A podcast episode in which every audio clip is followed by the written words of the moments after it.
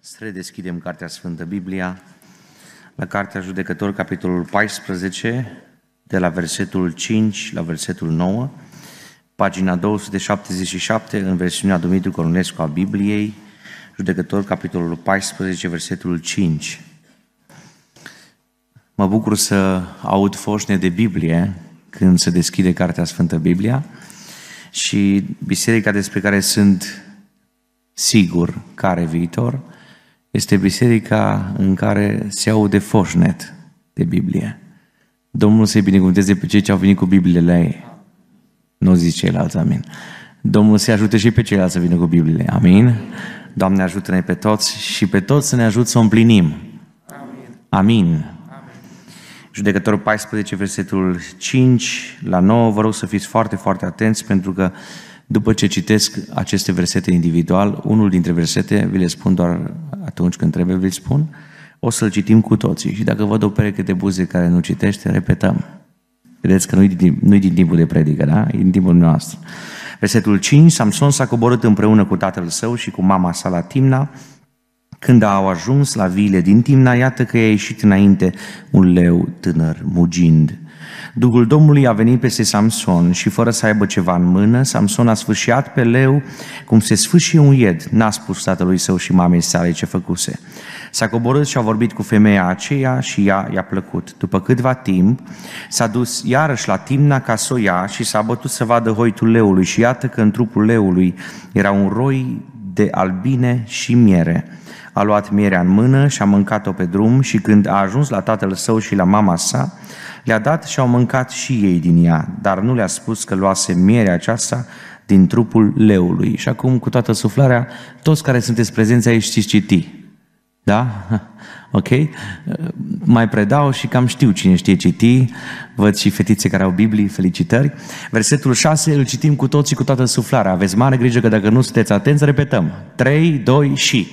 Duhul Domnului a venit peste Samson și fără să aibă ceva în mână, Samson a sfâșiat pe leu cum se sfâșie un ied. N-a spus tatălui său mii sale ce făcuse. Amin. Ați trecut testul, puteți să vă așezați. Slăvit să fie Domnul. Întotdeauna când mă duc uh, într-o biserică și pun poporul să citească, am un regret, ca în seara asta. Trebuia să vă pun vreo 15 versete măcar. Sună bine, da? Pentru unii, ăsta e singurul verset din săptămâna asta care îl citesc și pentru alții sper să nu fie ultimul din următoarea săptămână. Doamne ajută-ne să punem mâna pe Biblie, amin? Amin, lucrează Doamne pentru asta. Mă bucur să fiu în această seară la dumneavoastră, sunt pentru prima dată în Biserica Betania și cum spunea fratele păstor, vin de la Betania la Betania. Și știți că Domnul Iisus i-a plăcut mult în Betania. De ce? Pentru că prezența Lui schimba fiecare loc în care intra, dar mai ales pentru că în Betania Isus avea un loc mai confidențial, mai plin de pace, de liniște. Și fie ca întotdeauna Biserica Betania să fie locul unde e prezent Isus. Atât din Deva, cât din Cluj și în altă parte și să știți că Domnul Isus e prezent acolo unde sunt oamenii Lui. Și e prezent în seara asta aici. Amin? Lăudați să fie Domnul. Am ales un pasaj care, înțelegând că seara tinerilor este compatibil cu uh, vârsta pe care ei o traversează, și o să vină unii tineri care studiază Biblia și vor spune, de ce n-ai citit de la versetul 4? Las că știu că ai evitat, o să-mi zică ei. N-ai vrut să abordezi subiectul ăsta. Cum, cum de tata și mama nu știau că această căsătorie nebiblică, neconformă cu legea Vechiului Testament, venea de la Domnul, frate. Și uite așa vor fi băieți care vor spune, eu am găsit o frumușică, asta e doar o iluzie, care n-are nimic cu Isus Hristos, n-are nimic cu Dumnezeu. Uh, în ultima perioadă, la liceu, le-am făcut un test, da?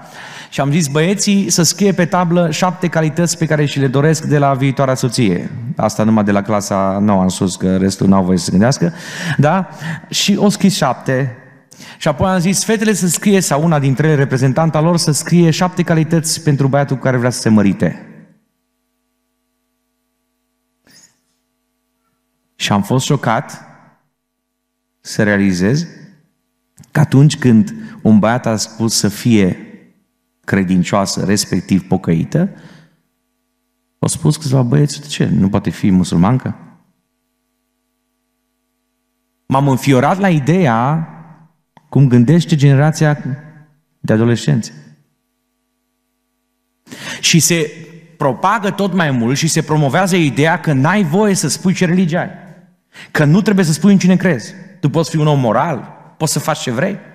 Există un băiat care zice, am găsit-o pe Miss Deva, Miss Unedoara, Miss Cluj, Miss România, Miss Internațional. E cea mai dintre cele mai și cum se poate, domnule, să-mi spui tu ca slujitor, ca lider tineret, că eu n-am voie să vorbesc cu fata aia? Cine ești tu să intri în viața mea privată? Și vin și spun, păi stai un pic, că Samson a fost un caz excepție. Și uite că Domnul l-a lăsat. Și uite că părinții lui, săraci de ei, erau închiși la minte, erau fanatici religioși, așa nu și-o da seama. Hai să explicăm versetul ăsta, da? Îl citim cu atenție pentru că e foarte importantă fiecare virgulă din Biblie și fiecare punct și virgulă și fiecare două puncte, da? Sunt importante? Versetul 4 spune așa, tatăl său și mama sa nu știau că lucrul acesta venea de la Domnul și există acolo explicație. Mă bucur că folosiți Cornilescu, corect? Două puncte. De ce? Căci Domnul căuta un prilej nimerit de ceartă din partea filistinilor. Domnul? Samson căuta. Nu Domnul? Și Domnul ce zis, Samson, vrei să ai lucru manual? Vrei să lupți singur? Uite că dacă nu-mi respecti regulile, o să te las să intri pe interzis, te voi îngădui. Nu-i legea mea asta. Te voi îngădui și să știi că și târâși tot ce vreau eu fac din tine. Doar că vei plăti. Băieți, care ați vrea să fiți însurați șapte zile? Și după șapte zile să fie intentat un divorț. Fetelor care ați vrea să fiți măritate șapte zile și după șapte zile să divorțeze cu tărică. Știți că doar șapte zile au fost căsătoriți Samson cu fata asta? Asta nu mai știm, așa -i? Știm doar că, ci că e planul lui Dumnezeu. Este foarte important să fim corecți cu Biblia. Este foarte important să respectăm cuvântul lui Dumnezeu.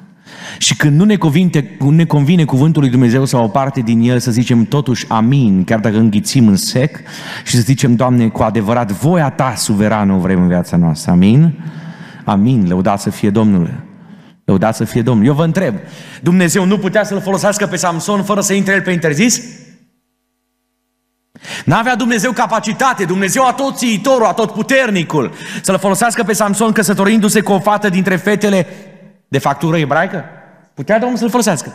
Da sau nu? Cum să nu poată? Oricum nu din motivul ăsta l-a folosit Domnul. Că numai de pierdut a avut. Așa că mare atenție dacă mai aveți băieți botezați sau care intenționați să vă botezați prietene din lume, care n-au nimic cu cartea asta și care chiar o ironizează, care nu trăiesc cu Hristos într-o relație curată. În seara asta, Duhul lui Dumnezeu vă cere să vă despărțiți. Ați auzit bine? Se zice amin aici. Amin. Balconul nu prea zice amin.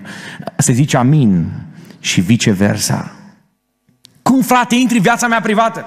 Am stat două ore pe un bărbat de aproape 30 de ani, dacă nu era trecut, nu mai știu exact, și îi spun, mă băiete, prietenia ta cu o fată n-are nici măcar 1% procent rol de evangelizare. Pe frate, pentru că am invitat-o eu, vin la biserică. O las în lume, ajunge în iad. Am zis, știe adresa bisericii, dă locația odată, odată, o singură dată îți dau voie, poți să-mi trimiți prin screen. Și după aceea, în seara asta, trebuie să-mi trimiți un mesaj după ce te-ai despărțit de ea. Ai dus-o la biserică, să zicem că ai dus-o odată, da? Deși trebuia să ai înțelepciune, să vorbești cu o soră mai tânără, să-i faci cunoștință, să o ducă ea, că nu trebuie să o duci tu. Că sunt și taxi, sunt și autobuze, sunt suficiente metode în care să ajungă la biserică. Da? Să-i trimiți doar locația. Așteptam ora în care sunt trimit. Am plecat acasă undeva după ora 10. Băiatul care a vrut cerul. A zis, frate Caleb, cu greu m-am despărțit de ea în seara asta, dar să știi că am ales voia lui Dumnezeu. Și a spus, să știi că Dumnezeu te va binecuvânta pentru decizia asta. Ajută-ne, Doamne. Nici o legătură cu lumea, nici o legătură cu păcatul. Orice legătură a unui om cu lumea este o, un drum pavat al diavolului înspre inima acelui om. I-ai asfaltat, i-ai făcut autostradă. Să nu te miri că te ia cu evenimente, cu gânduri, cu... Am încheiat paranteza, că așa am primit să o spun, asta e. Nu-mi cer scuze și zic, Doamne, ajută-ne să împlinim. Se zice amin. Ajută-ne, Doamne. Și uitați-vă că spune Biblia, Samson s-a coborât, că o să ne uităm la biruința lui Samson, chiar dacă contextul nu e perfect. Samson s-a coborât împreună cu tatăl său și unde mergea? Mergea pe vedere. Cum bărbații căsătoriți cam știu la ce se gândește un tânăr când vrea să se însoare. Ceilalți își imaginează că la avioane, probabil, nu? Nu, fiți sigur, se gândea la ea. Se gândea, mă, dacă tata nici cum nu vrea, tata e mai direct, dacă mama nu știe să se compoarte, arată că nu-i bine manierat, arată că... Și și imagina, și imagina. Și în timp ce mergea să se gândească și să uh, pune la cale nunta, ajunge în dreptul unor vii. Și în timp ce se gândește la viitoarea soție, apare dita mai un leuț, nu un leuț, un leu. Ăsta nu era de pluș, nu era de la Disneyland, sper că nu stați cu ochii pe desene, nu era din spații de astea, era carne și oase, era leu. Nu era îmblânzit, era leu real. Care dintre noastre ar mai sta în biserică dacă ar intra pe ușa aia un leu? Eu știu că există aici o ușă, sper că merge și aia altă. Cumva fug, dar iau un microfon portabil, sper să prind unul, uite că văd unul cu wireless și de acolo din hol vă predic. Nu scăpați de predica mea nici dacă vine leu. Ajută-ne, Doamne, să vină leul din Iuda în seara asta. Amin? Lăudați să fie numele Lui. Dacă ar intra un leu în carne și oasă, eu plec. Mie mi-e frică de lei. Noastră, nu? Ăștia supereroi care mint în biserică. Cu măști super diblate, nu, nu pandemice, nu, sunt normale. Măști de la în care, în funcție de context, cu tare gândești așa, îi spun și eu să-i placă lui. Cu tare gândești așa, îi spun și ei să placă ei. Nu, nu, nu. Noi trebuie să fim corecți, biblici și fără fățărnicie. Și poporul Domnului zice amin. Lucrează, Doamne, pentru asta merge pe vedere și leu îi apare, pentru că dușmanul tău spiritual o să-ți vină în momentul în care te aștepți cel mai puțin să te atace. Dușmanul tău spiritual nu o să vină cu pregătire. El vine deodată. El vine în momentul în care te aștepți cel mai puțin să vină. Fii foarte atent. Biblia zice, leul a ieșit dintre dintre vii. Ce ar trebui să fie într-o vie, într-o viță de vie? Hai, spuneți-mi. Hai, că trebuie să vă aud. Ce? Păi struguri, nu știți, cum să nu știți, mai nu vreți să ziceți. Struguri, da? Și când se mișcă o frunză din vița de vie, apare dita mai un leu. Nu-i normal asta, nu? Putea să zică Samson, stați un pic, mă, nu-i chiar leu, nu se poate într-o vița de vie să apară un leu. Ce caută leu în vița de vie? Dar dușmanul tău spiritual va apărea din locul de unde te aștepți cel mai puțin să apară. Fii foarte atent. Te așteaptă la fiecare intersecție, la fiecare colț de stradă. Spune Biblia, a venit leul acesta tânăr. De ce tânăr? Știți de ce?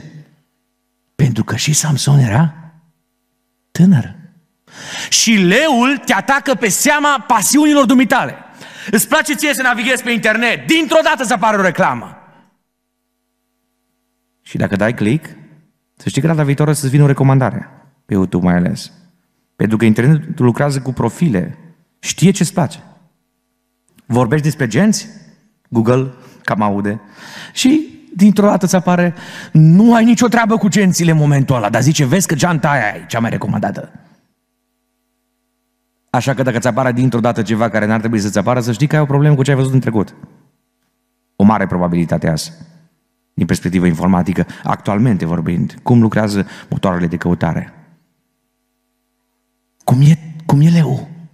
E tânăr ca Samson. Vin unii frați mai în vârstă și spun, frate, mie mi-a trecut vremea, eu n-am nicio ispită, frate. Să o crezi dumneata. Ești mai în vârstă? Leu e mai în vârstă. Dușmanul se pliază pe pasiunile dumitale. Ai așa o aplecare înspre bârfă, îți place să toci mărunt orice persoană existentă pe planetă, pe unele nici măcar nu le-ai văzut față în față, dar tu știi ce bate toca în cer când, când nu există niciun eveniment. Diavolul o să vină să spună, uite, cu tare, cu tare, cu tare, și pe toți îi împart, și mărunt, și mărunt, și praf, praf, praf, și încep de la ușier, ajungi la cor, la cântăreți, și pe pastori îi toci mărunt pe toți. Deci pe toți, continuu, continuu. De ce? Ai o predispoziție spre asta. Și exemple pot continua. Ai mare grijă. Pe vulnerabilitatea ta se va plia dușmanul tău spiritual. În spațiul acela spiritual unde ești cel mai slab, acolo va veni cel rău să-ți înfigă o săgeată. Exact acolo. Acolo. Ai mare grijă. Leul vine din locul de unde te aștepți cel mai puțin să vină. Dușmanul tău spiritual vine în momentul în care te aștepți cel mai puțin să vină. Dușmanul tău spiritual se va plia perfect pe pasiunile și chiar pe slăbiciunile tale. Și vreau să-ți mai spun ceva. Leul a venit așa, bătrân, abia să mișca. Știți cum a venit? Mugind. Are el o pasiune să te intimideze. Vine ca să-ți producă panică. El știe că dacă reușește să-ți înghețe inima, nu mai gândește creierul. Nu mai funcționează rațiunea. Rămâi blocat. Știți vorba aia din proverbe, mergi ca bou la mecelărie. Nu vrei, dar te duci. De ce? I-ai dat un accept diavolului. Ai acceptat mugetul lui. El vine să te atace, mugind, producându-ți panică. O să spună, oricum nu mai ai nicio șansă. Oricum mori, oricum că mori acum cu supradopaj, că Duhul Sfânt îmi spune că o persoană prezentă a avut astfel de gânduri săptămâna trecută. Oricum mori, tu n-ai nicio șansă. Am să-ți transmit ceva. Șansa ta nu-i triangul, nu-i supradopajul de medicamente, nu slamele pe care le folosești din când în când, chiar dacă ești fată, ca să-ți mai atingi venele, ci șansa ta este Isus Hristos. Este Isus Hristos. Cine crede ca și mine să spună amin, amin, glorie lui Isus Hristos. Așa e leul ăsta de care a avut parte Samson. O să spune frate care, hai, lăsați-ne cu un lei, că nu suntem la grădina zoologică, suntem noi aproape de centrul David, dar nu avea nicio legătură cu lei, lasă-mă în pace că n-are nimic actualmente cu noi lei. N-au nimic. Am să vă arăt din Biblie, în fugă, că oamenii cei mai mari ai lui Dumnezeu din Biblie au avut fiecare dintre ei lei lor. În Valea Trebinților li s-a înghețat inima la toți. Unul lângă altul, soldat după soldat, nu mai are nicio șansă. Împăratul în exercițiu Saul, deși cu cap mai înalt decât toți, tremură tot din mădova oaselor. Îi tremură carnea pe el și pielea și hainele. Dimineața și seara de 40 de zile, dita mai Goliatul vine la orizont și pune o singură provocare. Dați-mi un singur om. Nu vreau doi, nu vreau trei, nu vreau cinci, nu vreau zece, un om. Și toată armata lui Dumnezeu tremură, nimeni are curaj. De 40 de zile n-apare un om la orizont. Pe câmpiile acelea ale văii terebinților apare un băiețan, un băiețandru cu părăbălai și fața frumoasă. Nu știu dacă e înalt sau scund, nu știu exact. Frate sau mai mare zice, mă, tu ți amintești cine ești?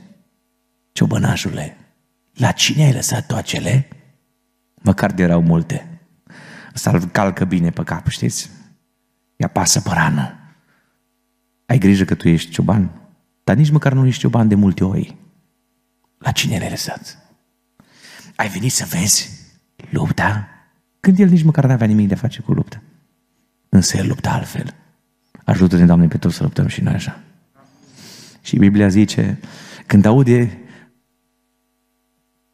o cara pe care o aduce Goliat la adresa poporului Dumnezeu și la adresa implicită a Dumnezeului lui Israel, pune o întrebare. Cine este acest netăiat împrejur? Știți pe ce se bazează David? Pe lipsa legământului din viața lui Goliat.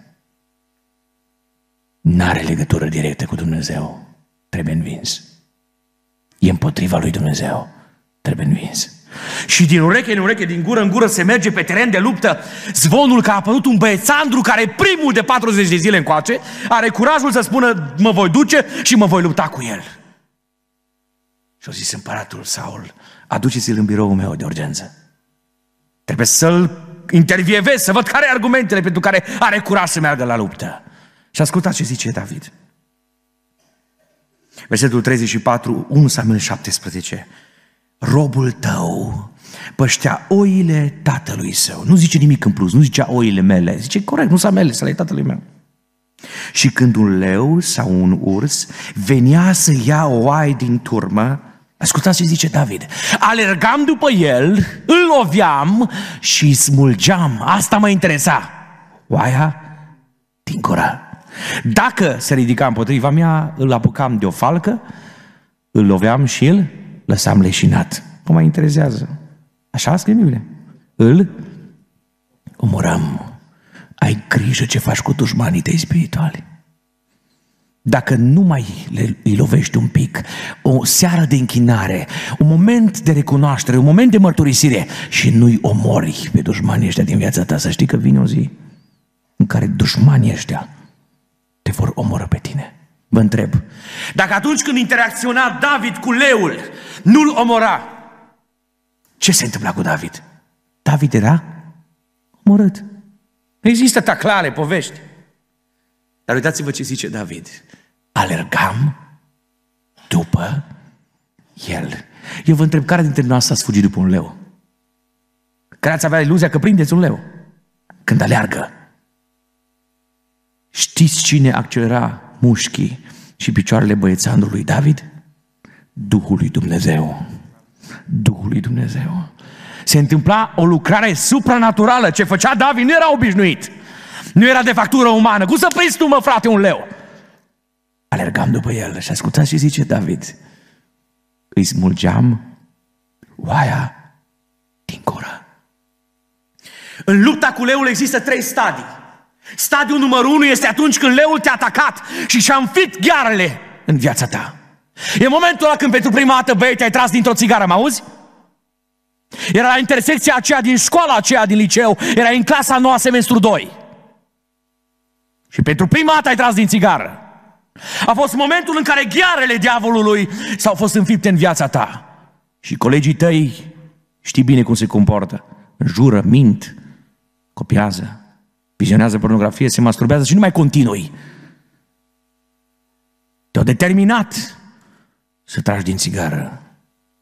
E momentul ăla când pentru prima dată ai intrat într-o spațiu de blocuri interesante, unde la al patrulea bloc ai intrat în intervenție cu un dealer. Ți-a dat un pachet. Duhul Domnului spune să-ți transmit că pachetul acela pentru prima dată era transformat într-o, într-o pungă neagră. În interior erau droguri. Gratis, primul pachet. L-ai ascuns în geamantan, l-ai pus în al patrulea buzunar super securizat, ai și lăcățel la el. Și ai plecat acasă. Te-ai dus în beci, căci că trebuie să rezolvi ceva acolo, că trebuie să cureți. Da? Și în beci ai consumat pachetul de droguri. Primul pachet. Primul. Ghearele leului te-au atins. O să spuneți, frate, că tu ești la noi? Tu, tu aici predici? Da, aici predic. Atât pentru cei prezenți, cât și pentru cei online. Ghearele. S-au rămas pete de sânge pe viața ta. Că ghearele, când ai încercat să te desculturisești, te-au zgăriat. Urmele n-au fost grave, dar mai există un stadiu. Stadiul numărul 2 este atunci când, continuând în păcat, leul te-a luat cu ghearele lui și te-a dus în? În gura lui. A mușcat din tine. Ai încercat să scapi. Mă întâlnesc cu adolescenți și cu tineri care le spun, mă băiete, nu mai consuma narghilea. Frate, crezi că e ușor să scap? Și îi spun, trebuie să vrei în primul rând. Trebuie să vrei în primul rând. La stadiul numărul 2, când ești în gura leului, ai metode încă mai, mai scap din când în când. Dar cel mai grav stadiu este când leul te-a luat și te afli în abdomenul lui. Te-a înghițit. Dârdie băiați super solizi și spun, frate, aș vrea să scap de ce scriu pe Google, ce tastez, cum dau touchscreen pe smartphone și nu pot. Dacă mai există vreo șansă pentru mine, spune câte unul. Mai există rai pentru mine? Ai vrea să scapi, însă când ești în abdomenul leului, când ești în burta leului, știi când te poți mișca? când se mișcă El. Știi unde poți merge, unde îți dictează El. Am să-ți transmit o veste. E din Biblie. Există o mână nevăzută întinsă la calvar. Este mâna lui Isus Hristos, pe care o laud, o glorific și spun glorificat să fie numele lui Isus. O mână care se întinde dincolo de tavanul clădirii bisericii Betania din Deva și coboară lângă tine. Și de acolo unde te afli, în, în, în burta leului, lăsați-mă să vorbesc la mod figurativ, acolo unde te afli, unde zici nu mai am nicio șansă, există o mână nevăzută care te poate smulge. E mână care s-a lăsat cicatrizată și străpunsă de piloane lungi și groase, ca să-ți aducă eliberare. Și la Deva strig în seara asta, glorie lui Isus. Glorie lui Isus. În ghearele leului, în gura leului, s-au înghițit leu. Mâna lui Dumnezeu te poate elibera în seara asta. Spunea David, îi smulgeam oaia din gură. Să nu te aștepți ca eliberarea să vină în timp, frate. Țigara o folosesc numai o dată pe săptămână. Mă duc la centru să fiu detoxificat de droguri de consum, de non-botanice. Nu! Eliberarea vine instantaneu în numele lui Isus Hristos. În numele lui Isus Hristos. Noi nu predicăm o evanghelie ieftină de 2 bani, de 10, de 1000, de 1000 de euro. Noi nu vorbim ceva care să fie trecător. Noi predicăm o evanghelie activă, vizibilă. În generația noastră Dumnezeu eliberează. În generația noastră Dumnezeu spune adevărul pe față și dă pe față păcate. De ce? Să fie salvate suflete. Și poporul Domnului strigă amin. Glorie lui Dumnezeu îi smulgeam oaia din gură. Ne uităm la vitejii lui David, unul dintre ei e extraordinar. Benaia fiul lui Jehoiada, spune Biblia 2 Samuel 23 cu 20 fiul unui om din Gapțel, om viteaz și vestit prin faptele lui mari. El a ucis pe cei doi fii ai lui Ariel din Moab. S-a coborât în mijlocul unei gropi pentru apă, unde a ucis un leu într-o zi când căzuse săpada. Benaia zice, eram în armata lui David, eram unul dintre cei mai proeminenți oșteni, viteși. Nu eram oricine. Dar ca la oricare dintre noi oamenii, mi s-a întâmplat ceva. Mergeam normal, nu știu exact la, la ce medita, la ce se gândea, mergeam normal și la un moment dat am realizat că m-am trezit că am căzut într-o groapă. Cine vrea să cadă într-o groapă? Cine zice, gata, mă, pregătesc să mă arunc într-o groapă, să ai probleme. Și zice el când m-am uitat că ce face un om când cade într-o groapă? Se uită să prindă rădăcini, să se dea din coate, să se prindă cumva, să se decațere. Și zice el când căutam vreo metodă să ies și a pus cineva mânuța cu ghilimele și a zis, bun venit, aici ziua. I-am simțit duhoara în ceafă. În groapă m-am trezit dita mai cu un leu. Zice, pe aia n-aveam spațiu de manevră, să mă duc în stânga, să mă duc în dreapta. Care pe care? Atât știam. Nu-l omor eu, mă moare el. Și a zis, eram într-un moment în care patinam, riscam să patinez, căzuse zăpada. Și cu toate intemperiile vremii, cu toate situațiile nefavorabile și contextuale în care mă aflam, l-am ucis pe leu. Aleluia lui Dumnezeu. L-am ucis pe leu. Repet ce am spus, leul pe care nu-l ucizi, te ucide. Păcatul pe care îl pui sub preș și îl ascunzi. Să nu știe nimeni. Păcatul ăla nemărturisit într-o zi. Dă de pământ cu dumneata și cu oricare dintre noi. Vă amintesc un caz pe care cu siguranță îl știți, doar vă reamintesc. Dumnezeu a zis lui Saul, ești la război, atunci când poporul meu, venit peregrin din Egipt să meargă înspre Canaan, a ajuns la Refidim și s-a uitat în dreapta și în stânga și n-au văzut deloc nicio soluție pentru apă, s-a trezit un popor să fie deștept. Poporul a malecit și o tăiat calea poporului meu. Și am spus lui Iosua să ia o carte și să scrie ca poruncesc eu Dumnezeu din cer Iave. Că picior de amalecit nu rămâne pe hartă. Pe toți îi voi nimici, fără excepție. Uite, Saul, zice Domnul, am ales în providența mea să te selectez pe tine dintre toți împărații. Să împlinești această promisiune a mea. Ieși și nimicește totul cu, cu desăvârșire. La învoiere cu poporul, zice Biblia, Saul se uită la niște animale proeminente care zice, ce bine ar fi să le ducem noi ca jertfă. Ce o să se bucure Domnul? E ca și cum faci fals în acte, primești mai mulți bani în cont și tu zici, frate, las că-i donezi la biserică. Să o credeți dumneavoastră că Dumnezeu are nevoie de bani falși, adică câștigați prin metode necinstite. Dumnezeu lucrează numai cu adevărul. Amin? Numai cu adevărul. Și cine rămâne de partea Sfințeniei are parte de prezența lui Dumnezeu. Și zicem, Doamne, ajută-ne pe toți. Pe toți. Și printre alții l-a lăsat pe un amalecit cel puțin pe unul în viață. Chiar mai mulți. Sau știu să se plieze, să fie diplomat, să zică, hai că sunt de partea ta, gata, gata. Ceasul se învârte roată. Că viața are rezervele ei de a-ți plăti facturile. Și ce nu mărturisești în fața Domnului să știi că plătești și pe pământ și dincolo. Și pe munții din Gilboa se aude o veste. Sfântul Ionatan, curat, nu-i găsești nicio impuritate la băiatul ăsta. Parcă moare pe nedrept. M-am tot întrebat de ce a murit Ionatan. Știți că sunt sfinți care mor fără explicație. De ce a murit Ștefan, martirul? De ce a îngăduit Dumnezeu să fie decapitat după șase luni de activitate și după 30 de ani de pregătire Ioan Botezătorul? Întrebări legate de care n-avea răspuns.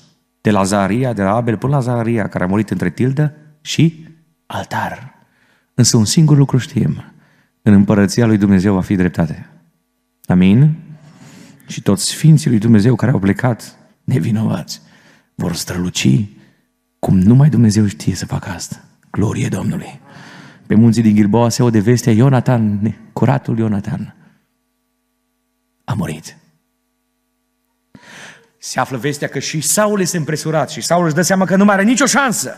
Că din perspectivă militară, religioasă, politică, nicio șansă. Cu siguranță moare. Imbatabil va fi învins. Se apropie de omul care îi poartă armele și zice, băiete, tu întotdeauna mi-ai fost credincios. Îți mai cer o singură misiune. Apropie-te și omoară-mă. Prin venele acestui evreu curge sânge curat. Și zice, cum să pun eu mâna pe unsul Domnului? Saul în disperare pentru că aude cum vin cohortele filistene să-l atace, își apropia sabie, face probabil o groapă, stabilizează sabia, mânerul ei și se aruncă în ea. Dar continuă să-i mai bată inima. Și atât de conștient este încât aude forțe de pași. Cineva vine. Se face liniște. Oare cine o fi? Saul îi zice, apropie-te și omoară-mă. Nici nu respiră băiatul ăsta, bărbatul ăsta. N-are timp de explicație, nici nu clipește. Își scoate sabia, sulița lui sau al Saul și îl omoară fără excepție, fără emoție. Știi cine era? Amalecitul pe care Saul trebuia să-l omoare. Pentru că dușmanul spiritual pe care îl lași în viața ta te lasă un an, doi, cinci, douăzeci, douăzeci cinci, treizeci. Și când nu te poți controla, când nu veghezi, te distruge. Prea mare oameni și prea mulți au fost distruși de Satan. Ca în seara asta să nu vă spun adevărul și numai adevărul. Omoară-ți dușmanii spirituali nu oamenii, nu despre oamenii vorbe aici. Păcate, cohorte ale diavolului care stau în spatele unor păcate, duhuri necurate. Scoate-le afară. Căile de acces din viața ta, scoate-le afară în numele lui Isus. Amin? Ajută-ne, Doamne. Ne uităm la încă un leu, inclusiv omul Iisus Hristos a prevestit despre el. Psalmul 22, cuvântul Domnului spune, mulțime de tauri sunt în prejurul meu, niște tauri din Basan mă înconjoară, își deschid gura împotriva mea ca un, ca un, Psalmul 22 cu 12 și chiar 13, își deschid gura ca un leu. Care? E foarte înfometat și nu a avut ce să mănânce de două săptămâni, trebuie să atace un om. Da? Nu. Uitați-vă ce specializare are leul. Sfâșie și răgnește. Răgnește și sfârșie. n-are nimic din ce înseamnă milă. Vrea să sfâșie, să distrugă. Oameni sfâșiați de lei, de dușmani spirituale. Oameni care plâng în hohote și spun, mai am vreo șansă? Mai există rai pentru mine deschis? Și la oricare dintre ele spun, dacă cu adevărat te întorci la Dumnezeu, dacă renunți la anturajul băcătos, dacă din seara asta, dacă din dimineața asta, dacă din noaptea asta spui viața în îndoială, să știi că Dumnezeu vrea să te aducă din nou oastea Lui. Amin? Gloria lui Dumnezeu. Ne uităm la un leu foarte simpatic, ăsta e foarte zâmbăreț. La asta, de el cam le place și copiilor care se trezesc când e școala online cam pe la 10 și ajung la școală după ce uh, nu știu pe unde ajung. Proverbe 22 cu 13 spune Biblia, leneșul zice, afară este un leu. Ascultați cum e, e foarte sincer leneșul și zice care m-ar putea ucide pe o liță. Eu întreb, leul ăsta există sau e doar în imaginație? Să imaginație. El nu vrea să muncească, zice, frate, la Kaufland să muncesc eu, hai mă, fi serios, mă, pentru o mie, nu știu cât de lei. No bine, stai acasă și nu fă nimic. Dacă e la școală, zice, o, oh, în, în format online, uh, când era școala online, uh, îl întreba profesorul, uh, îmi spui tră formula cu tare la matematică. O, oh, mi-a căzut netul, pe cum să căzut mă dacă vorbești? Ați înțeles? Și a, nu, am avut o problemă medicală. Dintr-o dată inventează o adeverință medicală. Apropo, băieți, fete care mergeți cu adeverințe medicale false, știți că asta e păcat. Părinții să zic amin, că e propria lor faptă. Dacă dau acordul părinții, ei sunt minori. La școală se merge tot timpul, la școală se muncește și copiii dumneavoastră trebuie să fie de 10 cu steluță. Dar am zis amin. Amin. Vreți să fie cei mai buni? Nu vreți. Ce vreți? 5, 4, 3, 2, 1. Care vreți? 10 vreți sau altă notă? Ziceți amin atunci. Știți că e greu, dar ziceți amin care putere aminul dumneavoastră. Dar să nu creade ei că iau 10 pentru că dumneavoastră ziceți amin. Ei trebuie să muncească. Știți, când eram în clasa din gimnaziu, portam Biblia cu mine din clasa 5 până la 12 și uite că n-am murit. Sunt viu, întreg și sper că și în regulă. Așa, cum vedeți dumneavoastră. Și într-o zi un băiat, un coleg de-a meu a zis, a, de-aia ei tu 10 la matematică întotdeauna. Că tu porți Biblia și îți poartă noroc. Și am zis, băiete, Biblia nu poartă noroc, îmi fac temele. Scurt. Ați înțeles? Că din când în când în pauze mai trebuia să deschid Biblia și să explic unde scrie asta în Biblie. Practic, ce fac eu, ce practic eu, era altceva. Biblia ca și carte nu poartă noroc. Dacă o citești, ai binecuvântare, ai viață, ai putere, ai înaintare, poți. Leneșul zice, afară e un leu. Dar nu numai că e un leu, Așa de tare mă tem de el și de nu muncesc că m-ar putea ucide pe uliță. Lenin gândește cam așa, dacă mă duc să muncesc în construcții, mă, dacă voi cădea de, de pe schelă. Pentru că nu mă niciodată, stai liniștit, că te ancorează echipa, ești super securizat, liniștește-te. Este imaginație ca să nu facă nimic. Ăsta e un leu, un dușman spiritual. Zicem în seara asta ca orice duc de lene să părăsească clădirea asta? Amin. Și pe online, o, leneșilor că a stat acasă, Domnul să vă elibereze. Știți că există de asta nelenviecică sfântă. Stau cu smartphone-ul, frate, îmi deschid șase biserici, alt tab, alt tab, alt tab. Repede, nu-mi place predicatorul cu tare, îmi caut predicatorul meu preferat. Ei, dacă ai stat acasă în seara asta și puteai să vii, să te mustre Domnul Duc de Lene. Amin? și Domnul să scoată afară orice duc de lene, care s-a obișnuit să stea în fața display-ului, a smartphone-ului și pot să vină la biserică. Uite ce le urez în seara asta, când mai fac asta prima dată, să le crape monitorul. A zis amin? Ziceți că e de la Domnul. Amin? Dar vedeți că și display-ul. Da? În regulă? Că dacă numai monitorul nu ne-am rezolvat problemele. Dintr-o dată apare un leu, leneșul. Dușmanii lui Daniel îi caută pe urme. Sunt informatorii. Îi interesează foarte mult să-l prindă pe Daniel. Măi, caut în domeniul financiar, în domeniul familial, în domeniul profesional, în domeniul cutare, în domeniul cutare. N-am găsit nimic, domnule, nicio problemă. Nu găsim nicio hibă, inventăm o lege, frate. Se poartă, nu?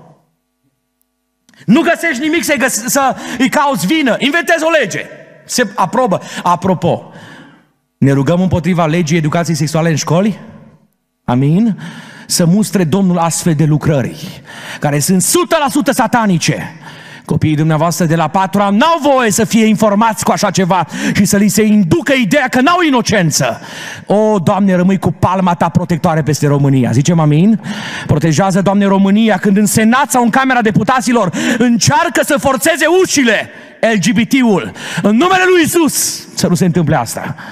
Vreți ca Dumnezeu să protejeze copiii dumneavoastră, nepoții dumneavoastră. Ne rugăm pentru familia Furdui să se întoarcă acasă cei șapte copii? Zicem amin. Ne rugăm pentru familia Rotundu, Domnul să atingă familia asta și să vină din nou copilul acela care este minor și mic de tot, din nou în posesia părinților. Pentru că Dumnezeu a lăsat familia și familia nu are voie să fie condusă nici de stat, nici de politică, ci de Dumnezeu și de părinții care au fost lăsați. Amin? Lucrează, Doamne, pentru asta. Și poporul Domnului zice amin din toată inima. Lucrează, Dumnezeule. Inventează o lege, frate. Și când inventează o lege, zic, singura posibilitate este să interzicem rugăciunea. Dacă i-am interzis rugăciunea, l-am prins. Ăștia se cu camerele video. Aveau roboți inteligenți, aveau tot ce vreți, lăsați-mă să actualizez. Primul care a văzut dosarul e Daniel, pentru că el era peste 120 de dregători, mai existau peste 123, dintre care cel mai proeminent era Daniel. Dar eu a zis, o să-l pun după mine imediat. Și ăștia nu mai suportau. Efectiv, simțeau că se dezmembrează de invidie. Doamne, vindecă pe invidioși. Amin. Și eliberează-i. Eliberează-i. Primul care vede dosarul e Daniel. Parafă inelul împăratului, totul e rezolvat. Conform legii mezilor și perșilor, nicio scăpare nu mai există. Daniel zice, așa de liniștit Serios? Specialiștii în informație ar fi zis, gata, își creează o nouă proprietate. Își inventează o chilie într-o zonă super securizată. Sau își face un bunker. Să nu-l prindă nimeni, frate. Să nu-l intercepteze infraroșu, 5G, unde se sperie foarte mult de asta. Să nu, să nu există cale de acces, să nu-l prindă nimeni. Daniele, tu ce faci? Daniel zice, eu rămân la fel de pocăit. Eu rămân omul lui Dumnezeu. Și uite că o să intru în odaia mea. Asta nu mi poate fura nimeni. E odaia mea proprietate privată. E odaia mea de sus. Și vreau să vă spun ceva, zice Daniel, cu toate semnăturile de pe pământ. Eu nu o să-mi întrerup legătura cu Ierusalimul. Ascultă-mă, frate, ascultă-mă, soră. Poți să pierzi legături cu oamenii, cu oameni religioși, politici, medicali. De ce vrei dumneata factura? Să nu-ți rupi legătura cu cerul. Să nu-ți poată fura nimeni legătura cu Ierusalimul ceresc. Zice Daniel, când am aflat că s-a iscălit porunca, am intrat în casa mea, unde ferestrele odăii de sus îmi erau deschise spre Ierusalim. De câte ori te rogi? Păi nu dat cancerul în casa noastră, cum să nu ne rugăm de 100 de ori? Păi fac mătănia, prin lumânări, mă dau peste cap, mă duc în coate, în mâini, în cap, până la muntele Atos. Nu, nu, nu, nu, nu. Zice Daniel, dacă înainte de necaz m-am rugat de trei ori, în mijlocul necazului mă rog tot de trei ori. Nimeni nu mă schimbă pe mine și nici relația mea cu Dumnezeu. Dar mă, Daniel, hai mă, fii, mă, fii inteligent, mă. Fii inteligent că tu ai materii cenușie, IQ-ți înalt, trecut de mediu. Ești spuma ebraică. Așează-te în locul în care te rogi, dar pune-te cu spatele spre ușă și prefă că rezolvi ceva administrativ, că ai suficiente slujbe de rezolvat. Și când apare și ăștia rup ușa, tu te oprești din rugăciune, că așa e normal, nu? Sau, mă roagă-te măcar, știți cum? Mai există în bisericile, unele dintre biserici, momente de reculegere. Parcă muri cineva, domnule. Când e rugăciune, nu se aude un sunet extraordinar. Noi ne rugăm în gând, îmi spun adolescenții. Eu le spun, voi trebuie să vă rugați cu voce tare. Dacă știți să înjurați, hm? cum înjurați în gând? Când vă enervați. Uite că ar trebui să vă rugați la fel de tare cum vă certați. Ce ați zice, fraților? Ăștia mai certărezi care au decibeli, da? Nu înseamnă că trebuie să facem concurență în rugăciune în biserică, nu despre asta e vorba. Știți cum se roagă el? Exact ca mai înainte. El nu face din rugăciune 112, smurt, urgență, să vină elicopterul de la pompier, de nu știu pe unde. Nu, nu, nu, nu, nu, nu. Mă pun în genunchi, pentru că și înainte m-am bos. Mă pun și acum. Mă rog și e normal să te rogi, da? Uitați-vă următorul verb, nu prea îl înțeleg. Lăuda pe cine? Pe Dumnezeul lui. Când trebuie să te ducă cu smurdu, pentru că mai ales în martie 2020 erau episoade de genul ăsta dramatice în România. Când au venit oameni îmbrăcați în combinazon, când nu te lăsau să atingi nimic, când totul era sumbru, când toți spuneau gata, dacă ai intrat în spital, mor garantat. Să existe oameni care în spitale să se roage. Și există oameni care se spună lui Dumnezeu, Iacve, tu rămâi pe tron. Când totul se năruie, când totul se face praf, când nu mai există perspective, când uneori unii oameni sunt conduși pe ultimul drum, oamenii lui Dumnezeu, nevinovați. Cineva rămâne pe tron, numele lui este Isus. Lăudați să fie numele lui Isus. Daniel zice când informatorii stau pe uși, când se uită pe gaura chei, când transmit informații, când mă urmăresc total, eu îl laud pe Dumnezeu. Dar, Daniele, știi ce te amenință? Dacă te mai rogi timp de 30 de zile, de viu, te aruncăm în groapa cu lei. Daniel zice, mă voi lupta cu leii mei, ținându-l pe Dumnezeu pe tron. Îl laud pe Dumnezeul meu, cum făceam și mai înainte. Am vins Daniel Lei? Aleluia! I-am vins.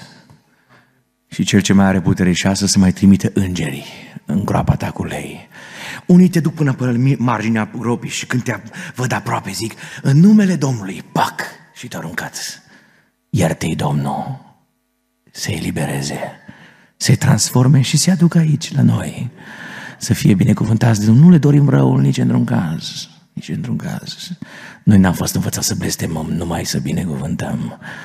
Cineva a venit și a vorbit pe limba leilor și a zis, băieți, șt, mucles, pămut, n-aveți voie să transmiteți niciun răgnet, niciun semnal. Coboară un om al lui Dumnezeu. Și ce m-a întrebat? M-am întrebat într-o zi, cum de nu i s oasele lui Daniel? Când o plojat în groapă, să nu crezi că l-a coborât cu frânghii. O zis, oricum mori viu sau fără oase întregi, oricum tu mori. Este garanția noastră. Nu te scapă nimeni. Dați-vă că îngerii Domnului au avut ca niște perne de aer. I-au pus pe marginea gropii, le-au pus pe fundul gropii și au zis, Daniel coboară. Și când cobori, niciun os nu o să ți se rupă. După cum celor trei, lui Shadrach, Meșac și Abednego, un cuptor, Niciun fir de păr, păr nu li ars, nu mirosea părlit. Cineva era în cuptor cu ei. Este Cel ce este cu noi în fiecare zi. Este Cel ce a fost cu noi în 2020. Este Cel ce a fost cu casa ta în 2021.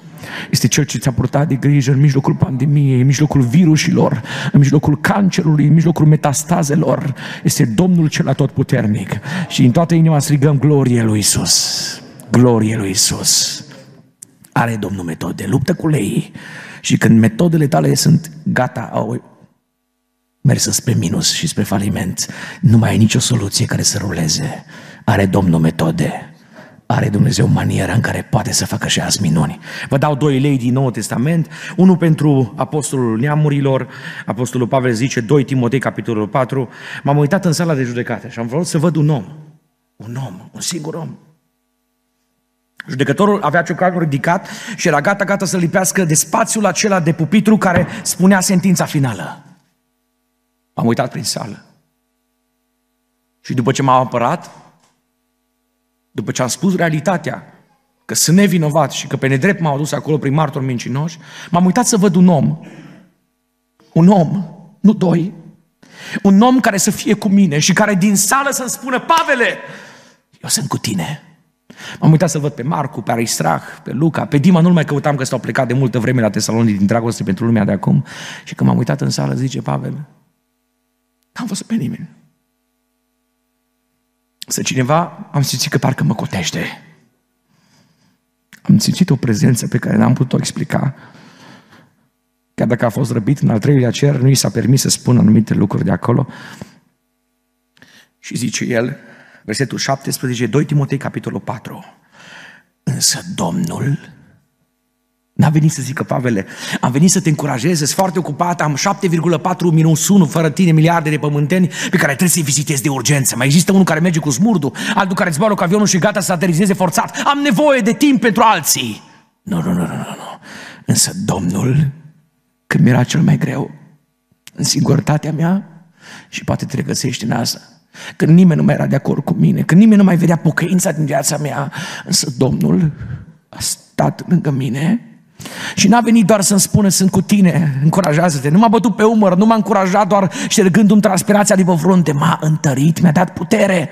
De ce? Pentru ca propovăduirea să fie vestită pe deplin prin mine și să audă toate neamurile. Și ce a făcut Domnul? Și am fost izbăvit din gura leului. Uitați-vă că poți să ajungi în gura leului fără să fii vinovat. Ca Daniel,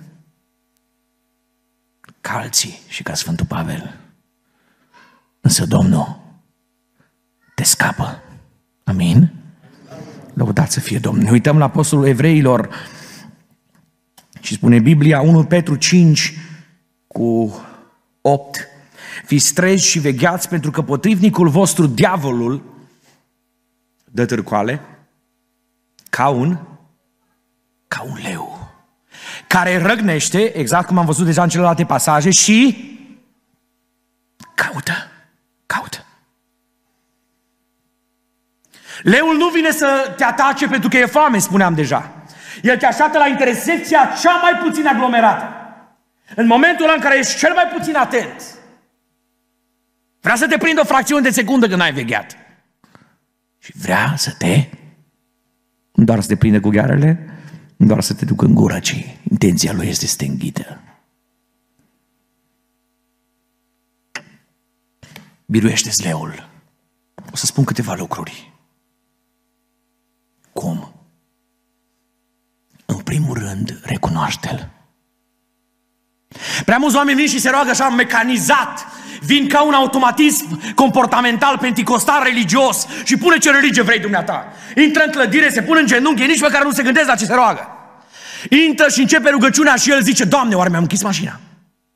Mă, oare am închis seiful? Oare am rezolvat cu tare problemă? Oare mâine dimineață la ora 8 ce trebuie să rezolv prima dată? Mă, omule, ești în biserică, oprește-te din gândirea asta. Ești la biserică? Te rogi? Dacă te rogi, de respect lui Dumnezeu. Care dintre noi am intrat în biroul lui, era să zic, Putin? Nu, în biroul domnului Iohannis. Și cu multă emoție am așteptat să intrăm, ne dă 5 minute sau maxim un minut. Și noi zicem, oh, oare mi-am închis mașina? Te, te gândești tu la asta, frate? Ești în biroul președintelui. Te gândești dacă nu e așa că și soției îi pui pe silent telefonul. Nu, că n-ar trebui să răspunzi în alte contexte. Aviz amatorilor care nu prea răspund la telefoane că sună soția. Reveniți-vă.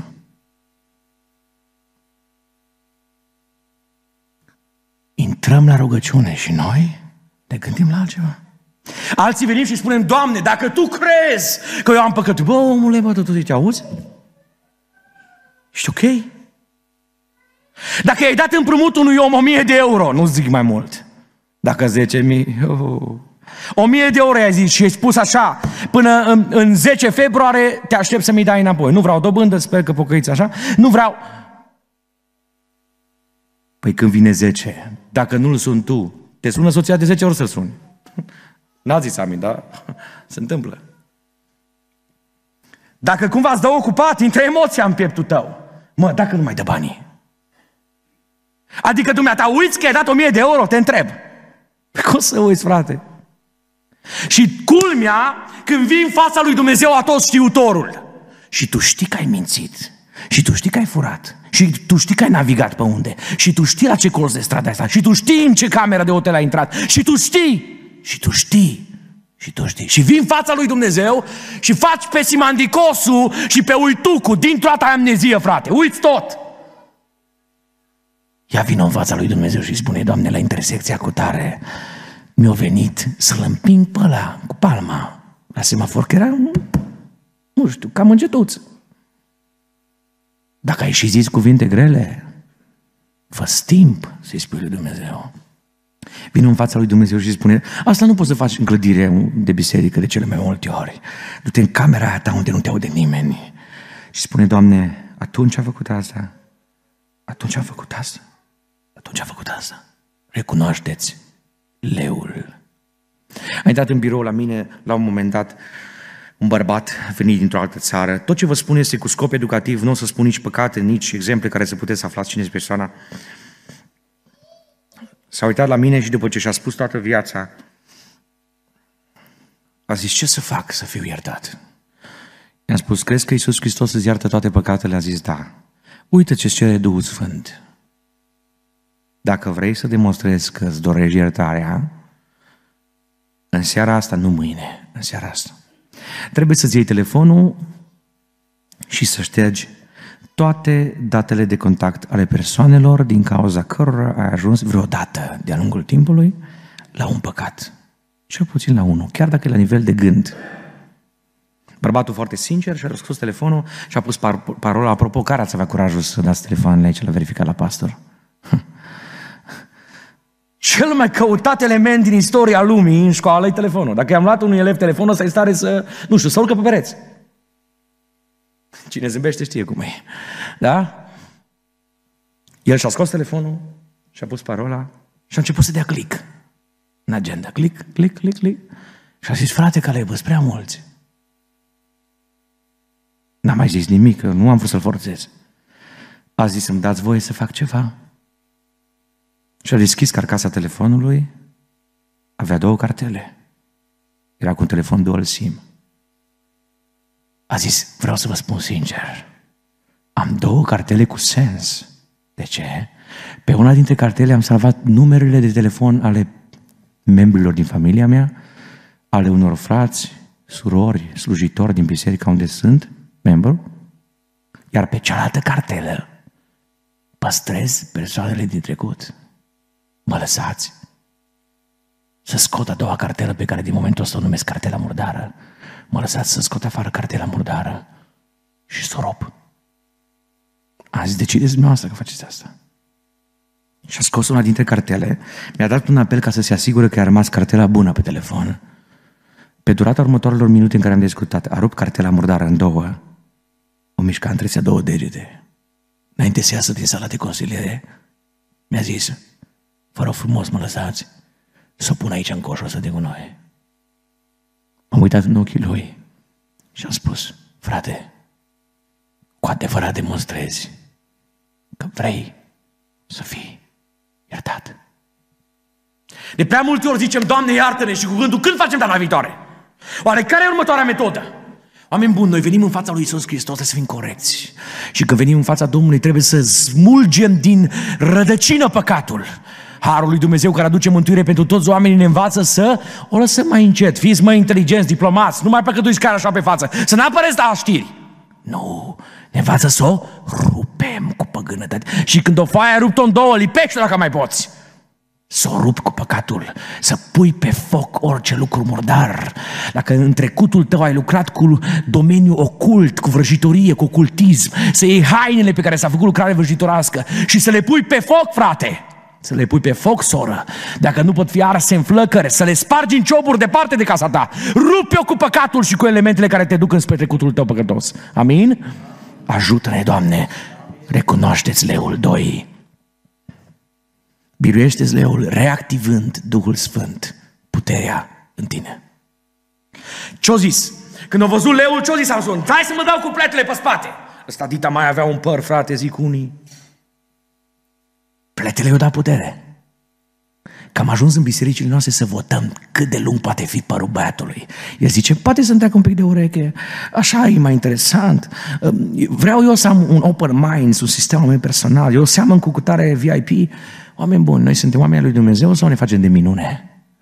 Ce zice Sfântul Apostol Pavel? Nu înveță chiar și firea, când nu ne mai învață nici firea, înseamnă că suntem sub orice nivel, am, ajungem între, în, pe stilul animalic. Iertați-mă că trebuie să vă spun asta. Dar asta e realitatea.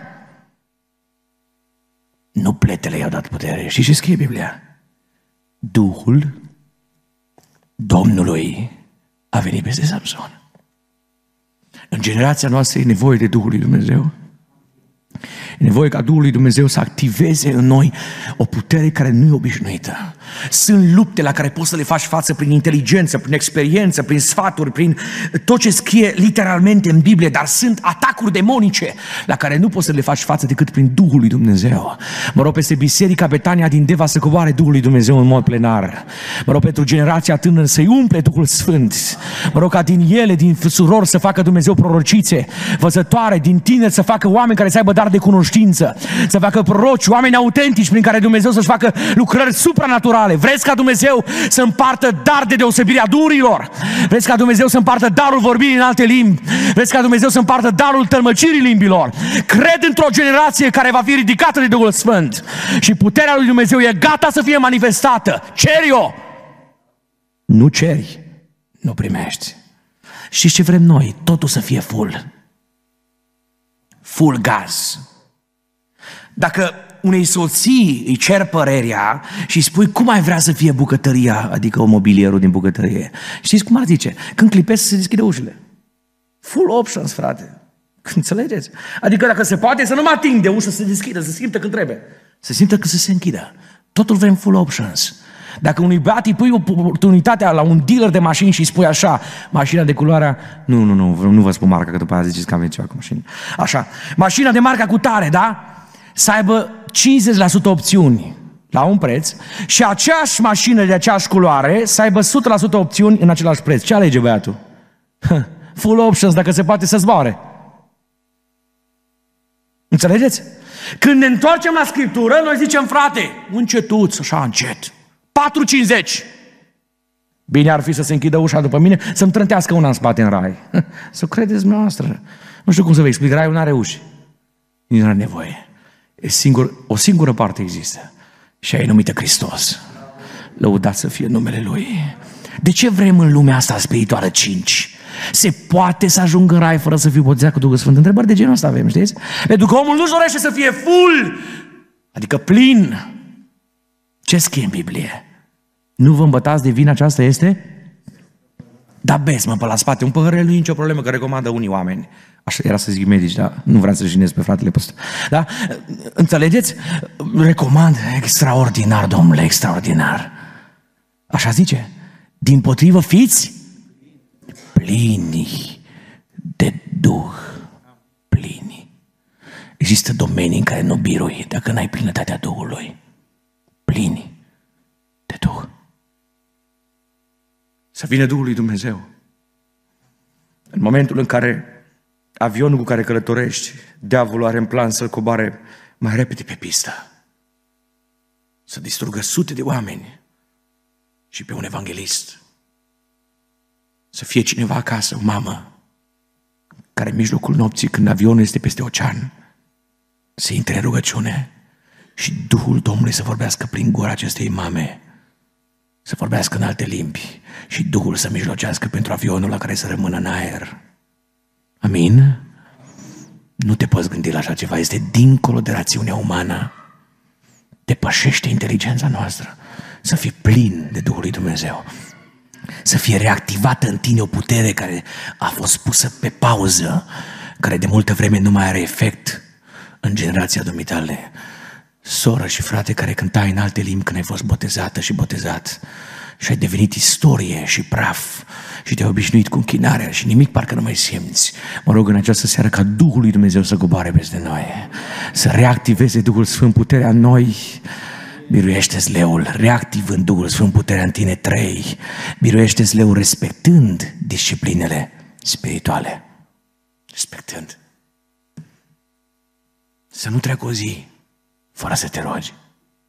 Uită-ți din toată inima și în numele Domnului chiar. În seara care urmează după o zi în care nu te-ai rugat să n-ai somn. Sper că zici amin. Amin? Ai curaj să nu-i blestem, frate, nici soră. Să te învârți ca un șurub prin pas, să n-ai liniște. Să te trezești să zici, bă, am zis la biserică că nu am somn. Și să știi de ce n-ai somn. Cum să ne permitem noi să ne rugăm într-o zi? Să nu vrem să vorbim cu Dumnezeu? Să lăsăm cartea asta să fie obiect de bibliotecă? Să ne facem poză cu ea ca să batem bine în imagine? În filmări? Să nu treacă o zi, frate și soră, fără să citești Biblia?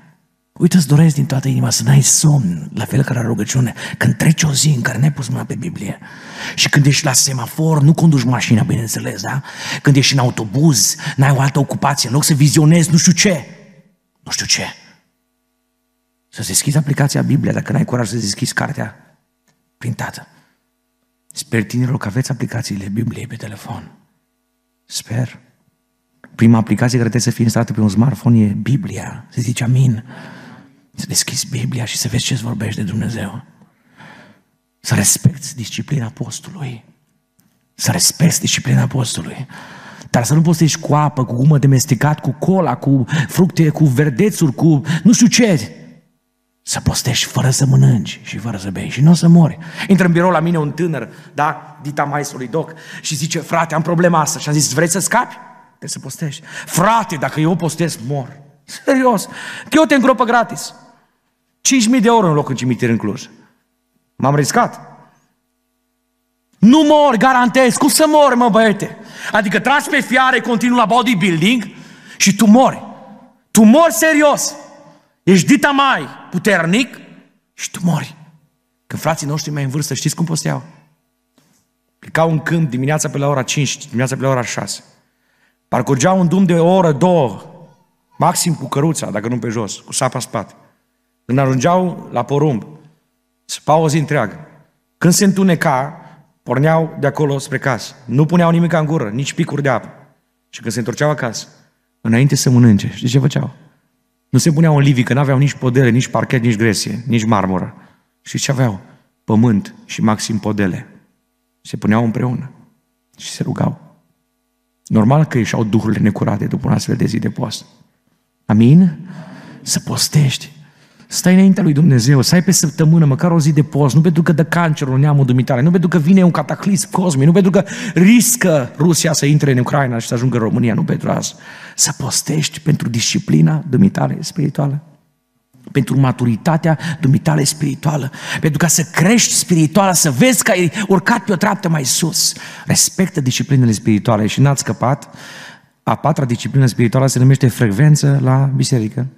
Eu n-am vorbit cu fratele păstor și așa că sunt foarte liber să transmit cuvântul lui Dumnezeu. Oricum n-aveți ce să-mi faceți jos la microfon, nu scăpați de mine seara asta când trebuie.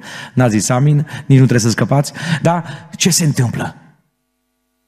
Lumea asta în care trăim ne învață să avem timp pentru orice. Dar zice, nu te du la biserică. E ok, las, că e regulă. Las. Ce, nu știu când aveți program marți seara? Rugăciune. Da, marți. Nu vezi că nu am avut 20 la biserică? Tu, tu, ce rost are? Aceiași oameni, aceleași cântări, aceeași îndemnuri. Nu cum e plictisitor vorba adolescentului, boring. Am obosit. Motiv pentru care se mișcă degetele mai bine decât creierașul. Pe telefoane, uneori. Promite Domnul în seara asta că dacă la biserică într-o marță o să fie numai cinci, tu o să fii al șaselea. Amin? Promite Domnului că vei face tot posibilul să-ți aduci toată casa la biserică, să fii în prezența lui Dumnezeu. Respectă disciplina frecventării bisericii locale. Dacă un deget careva și îl taie la circulă din greșeală și este într-o zonă în care nu are semnal, nu poate suna la 112, nici de urgență, nu vine nimeni, două ore, trei ore, cinci ore, frate medic, ce se întâmplă? Degetul devine inactiv, sângele nu mai curge prin venele, nu mai există viață în degetul ăla. L-ai dus, poți să-l pui în coșul de gunoi. Niciun medic estetician nu ți-l mai pune la loc, cu toate operațiile posibile din lume. Cu paroscopii, cu infraroșu, cu remene, cu ultrasunet, cu ce vrei dumneata. Nimic. De ce? S-a izolat. I s-a rupt conexiunea cu trupul. Știți ce suntem noi aici? Nu suntem numai oameni obișnuiți. Noi suntem mădulare în trupul lui Hristos. Noi avem un rol special. Diavolul zice, scoate-l afară pe o pistă neagră. spune că toți din biserică sunt rătăciți. spune că nimeni nu mai are nicio șansă. arată numai greșelile și carențele oamenilor din biserică. Și dul pe o pistă greșită. Spune-i să nu mai meargă la biserică în fiecare săptămână. Dacă se poate să vină numai duminică dimineața, dacă se poate să mai vină din două, două săptămâni mai târziu, apoi o dată pe lună, că nu moare nimeni, că în armată, ci că cum mergeam numai când era rar. Și uite așa, dul pe o pistă interzisă. Când e singur, spune că viața lui nu mai are sens și că oricum merge în iad. Și arată cum să-și pună capăt vieții. Și ce trist că unii oameni care au plecat de aici s-au dus direct în fundul iadului. Știți de ce? pentru că nu erau aici. În a doua duminică din decembrie, un băiat de 21 de ani, la care îi păstrez anonimatul localității și numele lui, e caz real. La ora 12, când se făcea în aproape toate bisericile din localitatea lui, rugăciunea de încheiere sau se făcea chemare la mântuire. Era acasă. A ieșit din casă, s-a dus pe balcon și de la etajul șapte s-a aruncat în gol. Este caz real. Au venit paramedicii, specialiștii, smurdul, poliția, pompierii și au început să facă măsurători criminalistica. Și au sesizat că la etajul 6, băiatul nostru de 21 de ani, din familie de evanghelici, când s-a trezit că a trecut pe lângă etajul 6 pe, pe balustrada aia, pe pervaz, s-a prins cu mâinile. Și din cauza greutății corpului, a patinat cu mâinile, căzut în gol pe acoperișul de la etajul 1, pe terasa aceea. Trâș a mers pe acoperiș și a căzut pe beton. Am intrat în rugăciune cu tinerii care am cunoscut. Am avut o mare durere. Și a zis, Doamne, de ce n-am mers eu la fratele lui să-l întreb dacă mai are vreun membru în familia lui care nu cunoaște pe Hristos? De ce nu am trimis un mesaj vreodată pe WhatsApp? Chiar dacă nu am avut numărul lui de telefon acelui care era acum pe Marte. De ce nu mi-am făcut timp să-l caut? Am creat un document Drive pe, WhatsApp, pe, pe Google Drive, Excel, în care am pus pe 15 minute fiecare cine vrea să se roage. Și am zis, Doamne, câtă vreme mai există suflare în el, mai există șansă. Era în comă.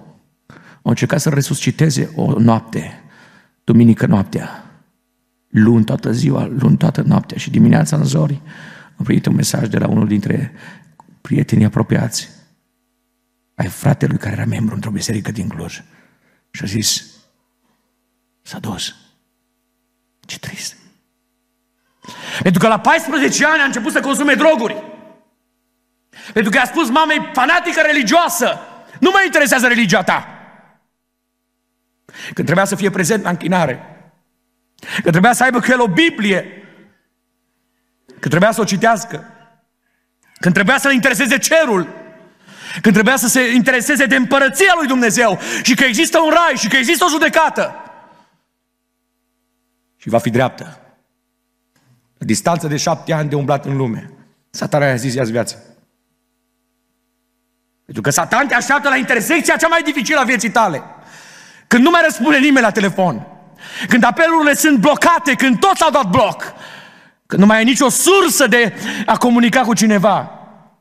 Când te uiți în dreapta și praf, când te uiți în sus și este numai năucire, nor, nor, nor, nor, distrugere. Când te uiți în jos și vezi ca o gaură în care ești gata să cazi în abis. Și când nu mai ai niciun mijloc de eliberare, Satan zice, ia-ți viața că nu mai are sens. Și dacă nu l-ai pe Hristos, să știi că diavolul dă de pământ cu dumneata. Biruiește-ți leul în ultimul rând. Resimți dulceața biruinței. Spune Biblia după ce a mers din nou pe drumul acela, a zis, nu pot să uit experiența asta, m-am mutat cu un leu. Mă voi întoarce pe acolo să văd ce s-a ales de leu ăsta. Și colmea hoitul de leu era încă activ, era viu. Adică era acolo, era prezent. Și ce ar fi trebuit să găsească într-un cadavru de leu? Hai! Ce? Ce ar fi trebuit normal? Muște? Miros? Mai spun? Că nu vreau să vă fac probleme cu cine. Unii, cu unii nu mai luați după șase, nu? Știți ce-au găsit? Miere. Și-au zis, mă duc la mama și mă duc la tata. Nu o să-i spun, dar mă duc să-i dau miere. Mai vine câte un tată într-o biserică și zice, ai văzut-o pe fata mea, s-a întors la Dumnezeu. Butona pe telefoane continuu, frate. Nimic nu era interesată. Venea la biserică ca un fel de păpușă, așezată într-un loc, cu mintea în altă parte. Dar într-o seară a mers la stăruință. Înainte să urce pe platou, la rugăciune, a mers la demisol, a căutat un pastor sau un prezbiter și a mărturisit toate păcatele. Toată viața ei s-a urcat. Asta s-a întâmplat în Betania, la Cluj. A fost botezată cu Duhul Sfânt. Și a venit tatăl ei la mine și mi-a spus, frate Caleb, ai observat ceva schimbat la fata mea? Am zis, da, e o altă fată. Să știi, mi-a zis el, că de când a fost botezată cu Duhul Sfânt, are o viață nouă și în fiecare duminică primă din lună, când noi dăm zeceala la Biserica Betania din Cluj, mă întreabă, tati, ai dat zeceala? N-ar fi rău să fie o fată asta în fiecare familie, nu? Cum ar fi? Bine ar fi. Haideți să stăm ridicați. Aș vrea să-ți închizi ochii pentru că în următoarele momente este ceva extrem de important pentru viața ta. Aici între noi este prezent Iisus Hristos. Dacă n-aș fi fost convins că la Betania Deva e prezent Dumnezeu, vă spun foarte sigur că n-aș fi venit în seara asta. Dacă n-aș fi convins că aici este prezent sângele lui Iisus Hristos, care și astăzi are putere de eliberare, nimic nu e mai important decât ce se întâmplă în momentul ăsta. Te-am rugat să stai cu ochii închiși pentru că o să vorbesc direct cu sufletul dumitale și cum suntem noi obișnuiți, ne gândim mai bine la ce având ochii închiși, nu mai vedem factori perturbatori, cu ce e îmbrăcat cu tare, cum arată cu tare, cum gesticulează cu tare, te gândești numai în exclusivitate la propriul tău suflet. E prezent aici Domnul Isus Hristos. Și în timp ce am transmis mesajul, știu că Duhul lui Dumnezeu ți-a atins inima și ți-a activat în minte, ți-a arătat, ți-a apăsat cu acel fier roșu care ți apasă conștiința și ți-a spus aici tu ai o problemă, dincolo ai altă problemă, dincolo ai altă problemă, dincolo, dincolo, dincolo. Și au început să-ți apară foarte multe probleme, lei, lei, dușman spiritual cu care lupți de o vreme. Am să-ți transmit un mesaj. Mâna lui Isus Hristos e gata să te elibereze. Ebrit, Faragan, Domenovel, Ieset. Aici este prezent Domnul Isus Hristos. Între noi este prezent Marele Rege. Iisus Hristos este capul bisericii și are putere să ordone anumitor stări din viața ta să plece. Să plece anumite stări, anumite duri, anumite atacuri să fie blocate, anumite coorte demonice să fie puse pe fugă. În fața lui duhurile cad în leșin. Duhurile cele rele sunt puse pe fugă în numele lui Iisus Hristos. Eric da Santo Menovelis. E prezent aici Domnul Iisus Hristos.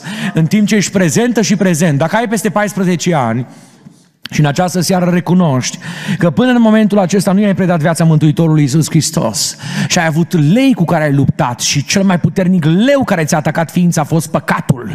A fost păcatul la pe care l-ai, l-ai păsuit în viața ta de multă vreme și ai renunțat să continui să crezi și ai zis nu mai fac un pas în față. Ai mers mai mulți pași în spate, mai în spate, mai în spate, până când diavolul a lipit sufletul tău de extremitatea drumului înspre iad. Este momentul în care sângele lui Iisus Hristos e prezent la Betania.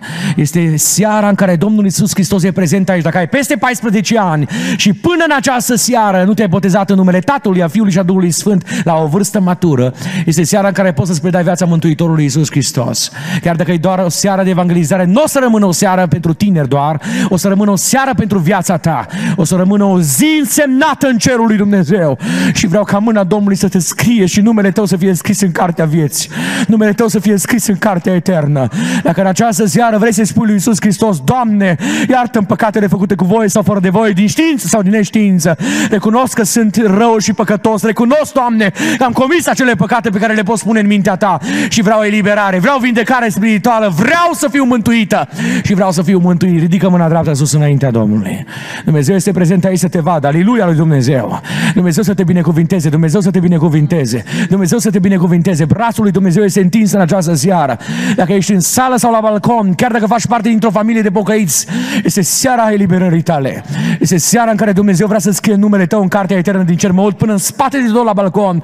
Dacă mai este cineva care vrea să spună lui Hristos și eu mă predau, Doamne, azi. Vreau să-mi predau viața mea ție, Doamne. Vreau, Doamne, viața mea să fie înnoită în sângele lui Isus Hristos. Tu care la ultimul botez trebuia să fii printre candidații de botez și ai amânat. Este seara eliberării tale. Este seara descătușării tale. Simt cum în această seară cad lanțuri ale păcatului. Se rup dependențe. Dumnezeu să te binecuvinteze dacă mai este cineva. Ebrit Faragan Domenovelis. Domnul e prezent aici să te atingă. Oriunde te afla în sală sau la balcon, puterea lui Dumnezeu e prezentă. Te-am văzut în spate de tot. Dumnezeu să te atingă în seara asta. Brațul lui Dumnezeu să te atingă într-un mod eliberator. Sângele Domnului are putere. Sângele Domnului are forțe liberatoare. Lanțurile care te-au legat de o vreme să cadă în seara aceasta în numele lui Isus. Ne poate elibera Domnul de droguri, de alcool, de tutun, de imoralitate, de gânduri negre. Sângele lui Isus Hristos e prezent în locul acesta să scrie eliberare, eliberare, eliberare în numele lui Isus. Dacă ești online și încă nu ești botezat sau botezat, acolo unde te afli, în timp ce conduci o mașină sau te afli într-un loc special, în camera ta sau chiar într-un salon al unui spital, în numele lui Isus ridică mâna dreaptă sus. Ia cu prima ocazie legătură cu pastorul local și încheie legământ cu Domnul Isus Hristos cu prima ocazie. N-au scăpat nici pocăiți în seara asta. Ne uităm înspre pocăiți în seara aceasta într-un mod special. Dacă mai există vreun leu cu care te lupți de o vreme, frate care ești botezat de un an, de 2, de 5, de 20, de 25, de 50, soră care ești botezată de multă vreme sau de timp scurt, că există un dușman spiritual pe care nu l-ai învins. Și în această seară vrei să spui Domnului Iisus, iartă-mă, Doamne Iisuse. Te rog să-mi dai putere și vreau din seara asta să birui în numele Lui Isus. Mă rededic în această seară, chiar dacă sunt botezată și chiar dacă sunt botezat. Cine se rededică Domnului să ridice mâna stângă sus. Uite-te, Doamne, la mâinile care s-au ridicat. Mai sunt și alții, spune Duhul Domnului. Mai sunt și alții botezați și botezate care trebuie să ridice o mână în seara asta să spună, Doamne, m-am coborât mai jos cu o treaptă, mai jos cu o treaptă, mai jos cu o treaptă. Am zis, nici asta nu-i păcat, nici asta nu-i păcat, nici asta nu-i păcat. Și, Doamne, mă văd slab, mă văd neputincios. În această seară vreau să mă ridic. Ridică mâna stângă sus în prezența lui Dumnezeu. Domnul se uită la viața ta, la mâna ta, la sufletul tău. Simt cum brațul Domnului întinde peste noi o pătură eliberatoare. Sângele lui Iisus Hristos și astăzi se eliberează. Uită-te, Doamne, la noi în această seară și adune viață în numele lui Iisus. Adune viață în numele lui Iisus. Vrem să fim biruitori, Doamne. Nu vrem să lăsăm amalecitul în viața noastră. Nu vrem să lăsăm leul, dușmanul spiritual, să-l păsuim, să-l ascundem sub preș, să zicem că nu e adevărat. Vrem realitatea schimbării în seara aceasta.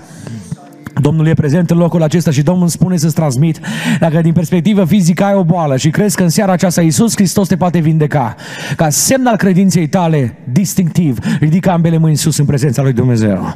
Uite-te, Doamne, la ficatul care este bolnav în seara aceasta. Uite-te, Doamne, la criza de pancreas în numele lui Iisus Hristos. Uite-te, Doamne, la diabetul care trebuie să fie reglat în seara aceasta. Uite-te, Doamne, la bolile care sunt canceroase, Doamne. Uite-te la tumori în seara asta, se fari garovelis. Uite-te la gândurile acelea care au atins mintea, Doamne, și au condus suflete spre depresie. Adolescenți depresivi, tineri depresivi, bărbați și femei depresivi și depresive. În numele Lui Isus ne ridicăm împotriva acestui duh, acestui duh de desnădejde și rostim eliberare pentru persoana aceea care a avut săptămâna trecută gânduri negre. În numele Lui Isus rostim duh de viață nouă. Există putere în numele Lui Isus Hristos. Există forță eliberatoare. Există o forță care sfidează orice lege a gravitației și a, a fizicii, a umanității și puterea lui Dumnezeu este supranaturală. Să intre Domnul în cercetarea și în dezbaterea cazurilor grele din casa ta. Să-ți atingă Domnul pruncii care se droghează. Să intre Domnul în dezbaterea acelor cazuri grele din neamul tău. Dur de vrăjitorie, duc de blestem, rostim în numele lui Isus eliberare. Eliberare, eliberare în numele lui Isus. Orice duc necurat să părăsească păzească minți, inimi, gânduri și vieți. În numele Lui Isus există putere, există putere de eliberare. Vom intra cu toții în rugăciune, fiecare ne rugăm sincer. Ne rugăm cu toată sinceritatea, cei ce au ridicat mâna dreaptă se vor ruga pentru mântuirea lor personală. Își vor cere iertare pentru păcatele făcute cu voie sau fără de voie. Cunoscute sau necunoscute, să le aducă Duhul Sfânt aminte, să le convingă viața de păcatele lor. Cei ce ne-am rededicat, stăm cu mâna stângă ridicată și zicem, Doamne, îndură-te de noi, ridică-te la un nivel mai înalt spiritual. Cei ce vor vindecare fizică, simt cum pașii Domnului trec printre rânduri. Ebradi garavala soherias. Domnul e gata să te elibereze. Ziua aceasta a fost scrisă în cer pentru viața ta și Dumnezeu are în plan să-ți ridice starea, să nu rămâi rece, sec și insensibil, ci să fii ridicat la un nivel spiritual înalt. În numele Lui Isus cu toții ne rugăm și Domnul e prezent aici să aducă liberare. La finalul rugăciunii rog pe fratele păstor să mijlocească pentru noi toți. Acum ne rugăm cu toți. O, Doamne!